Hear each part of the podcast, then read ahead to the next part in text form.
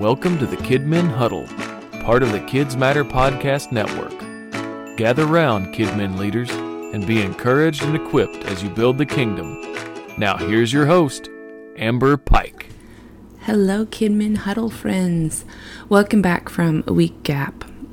Last week, a podcast did not happen because not only was it VBS week for me, but I was sick. And being sick during VBS week I do not recommend it, not at all. Um, it was the hardest VBS I've ever had just trying to get it off the ground. Um, and I really feel like Satan was trying to stop it, to stop someone from hearing something they needed to hear. We even, when we finally got rolling and kids were, I think, loving it more than in years past. You know, there's usually that one kid that's doesn't want to be there. They're forced to be there and they kind of are sourpuss. We didn't have that this year. And Wednesday, when I'm on my way back from the doctor because my blood pressure has started to go like crazy high, like dangerous high. So I'm leaving the doctor's appointment and I have to return someone's phone call and get that we were COVID positive. Um, and it's been a whirlwind since since then of the trickle effect. So here's my little PSA for everyone remind your parents a child needs to be fever free for 24 hours before being around other people.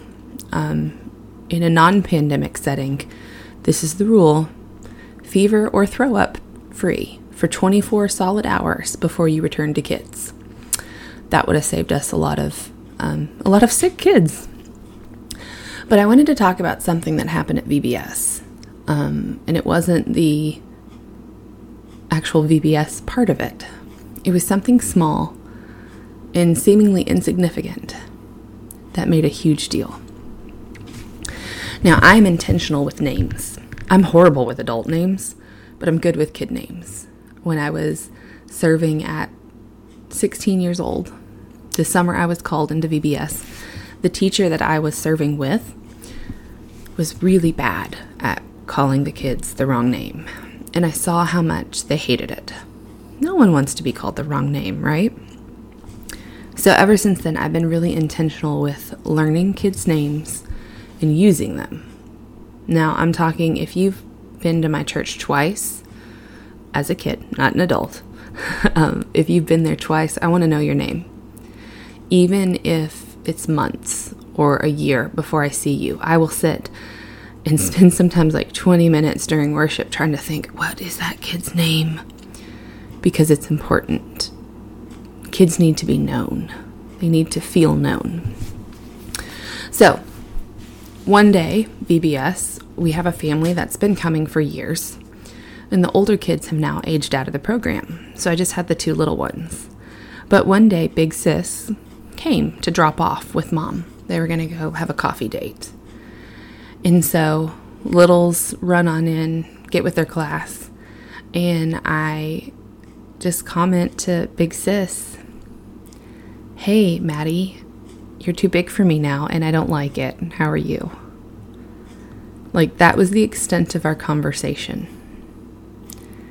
But I used her name. I saw her.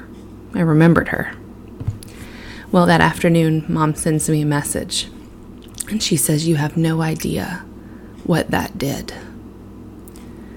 Because my kid's struggling right now in a lot of ways, and you saw her. You remembered her, and that was huge. When's the last time you remembered someone or saw someone? If you've listened to me before, you've heard I'm a really big proponent of not just sending your kids to youth group and that's that. See you later. It was a nice couple of years together. Our kids are hurting. Our kids need that consistent love from their church people. And we need to be intentional with giving it to them. Just because a child is no longer in your ministry or they're too old for your VBS, you still have an obligation to to minister to them. Now, obviously, it's not going to look the same. If you're not there teaching them in the church, you're not, you know, sending birthday cards or going to their events. That's not the same level of ministering. But they need to know that you still love them, that they're still known, especially when you reach those, you know, middle school years. It's tough. Kids start to struggle and question, and identity is such an issue right now. But what if someone saw them? Someone remembered them? Someone called them by name? Don't underestimate the value of using someone's name. When you remember their name, it says, hey, I'm important to this person.